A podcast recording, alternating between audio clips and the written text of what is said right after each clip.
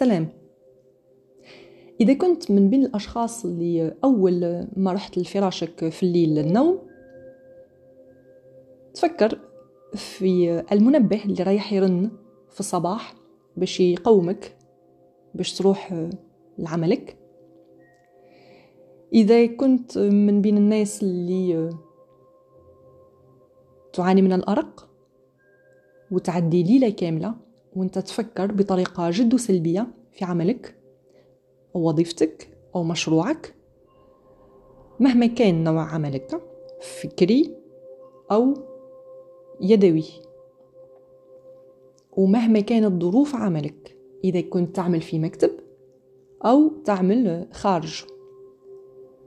يعني تلقاك ليلة كاملة تعاني من الأرق وتفكر بطريقة جد سلبية في الأعمال اللي عليك إنجازها في المدير آه، اللي آه، وما يعجبوش العجب ورايح آه، يغضب لأنك ما أنجزتش عملك بالطريقة اللي يحبها هو واللي عمرك ما ريح تعرفها الطريقة هذه لأنه هو بالذات ما ريحش يقول لك وش هي الطريقة هذه لأنه ولو أنك عملت بالطريقة اللي يحبها رايح يخترع لك طريقة أخرى. إذا كنت من بين الناس اللي رغم أنه المنبه رن في الصباح رغم أنك حليت أو فتحت عينيك وحبست المنبه رايح تعاني وتلاقي صعوبة كبيرة أنك تنهض من فراشك. هذا إذا نهضت من فراشك رايح جسمك يكون مثقل ورايح تكون تحس سواء بحزن شديد داخلك أو بغضب. ورايحين يكونوا حركاتك جد بطيئة. يعني إذا قمت رايح تجر خطواتك بصعوبة كبيرة. إذا عرفت روحك هذا البودكاست راهو ليك. اليوم راح نحكي على الإرهاق العملي أو الاحتراق المهني أو الاحتراق الوظيفي. Chronic stress, burnout and depression, le syndrome d'épuisement professionnel ou surmenage سميه كيما تحب. كيفاش نعرفوه؟ هو توتر خاص وعالي مرتبط بالعمل.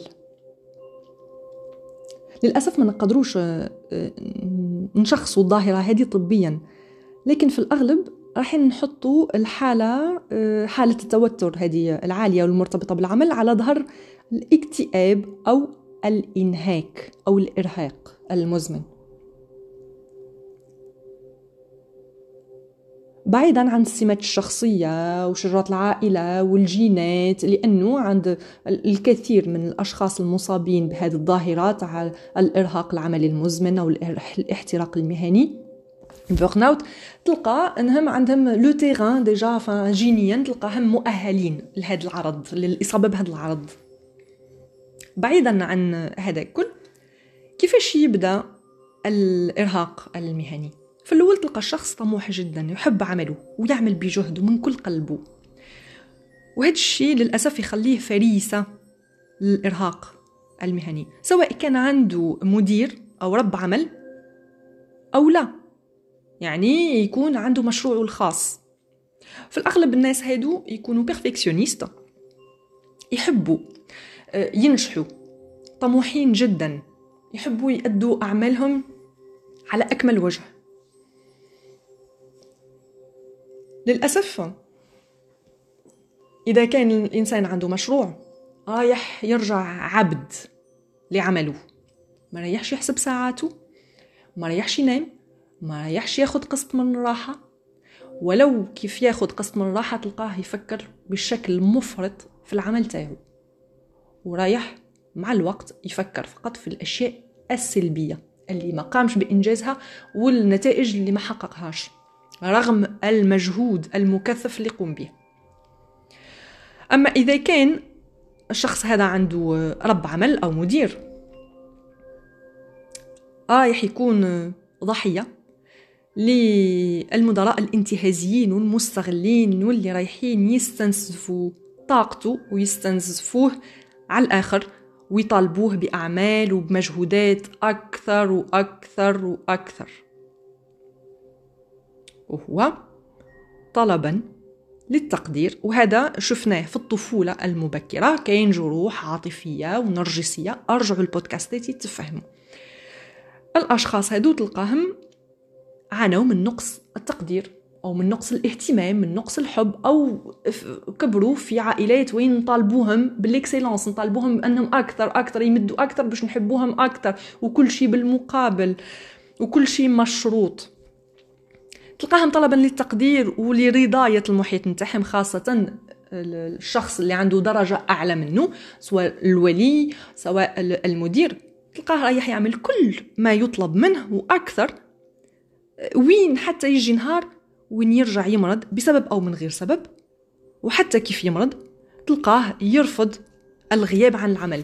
كيف سبق وقلت وحكينا على كل ما هو نفسه جسدي لا بسيكوسوماتي جسمك. كيف ما تسمعش للمساجات اللي تبعت لك نفسيتك جسمك رايح يتكلم ويحب يفهمك أنك لازم تفهم الميساج اللي تبعت لك النفسية تاعك.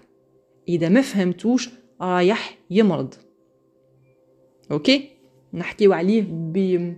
بالتفصيل. إذا تحبوا في live من اللايفات أو في بودكاستات وحدين أخرين. الظاهرة هذه عرفت لأول مرة في 1974 من طرف فريدنبرغ اللي سماها اللي عرفها كالتكلفة المرتفعة للإنجاز العالي واللي تتمثل في تقلص الحافز اللي حركنا للاستمرار في عملنا وفي تحقيق تطورنا المهني. وللأسف هذا الشيء يحدث بشكل خاص بعد ما تفشل جهود الإنسان في الوصول للنتائج المرجوة. ال burn out يصير كرد فعل على ضغوط عمل عالية وغير منتهية. كيفاش تميزوه؟ تميزوه بتقلص الحافز بالتعب المزمن والغير معروفة أسبابه. تميزوه تاني بقلة المتعة في العمل. ça devient une corvée تولي تكره العمل تاعك ولو إنك تحبه أكثر من كل شيء. وللأسف في الأغلب كيف الإنسان يوقع ضحية لل burn out ما يفيقش ما يشوفش المراحل السابقة اللي اللي سبقت الوقوع في ال burn out لأنه يكون يحب عمله ويكون يضاعف مجهوداته ويروح يمين شمال ويجري وطموحاته عالية ويحب يحققها.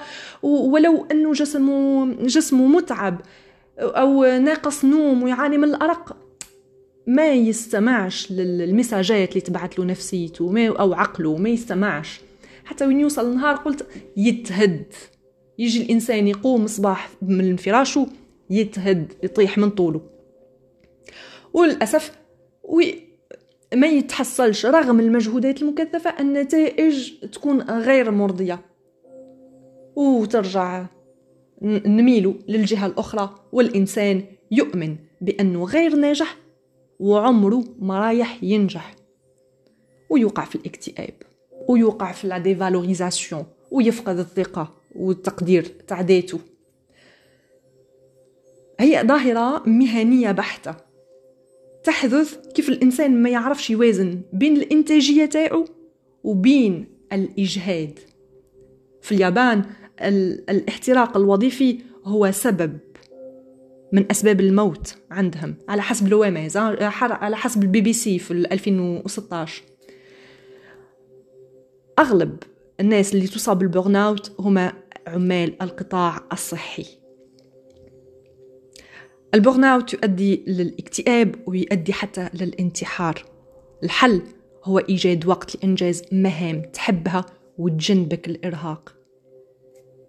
تهلا في روحك تهلا في صحتك النفسية.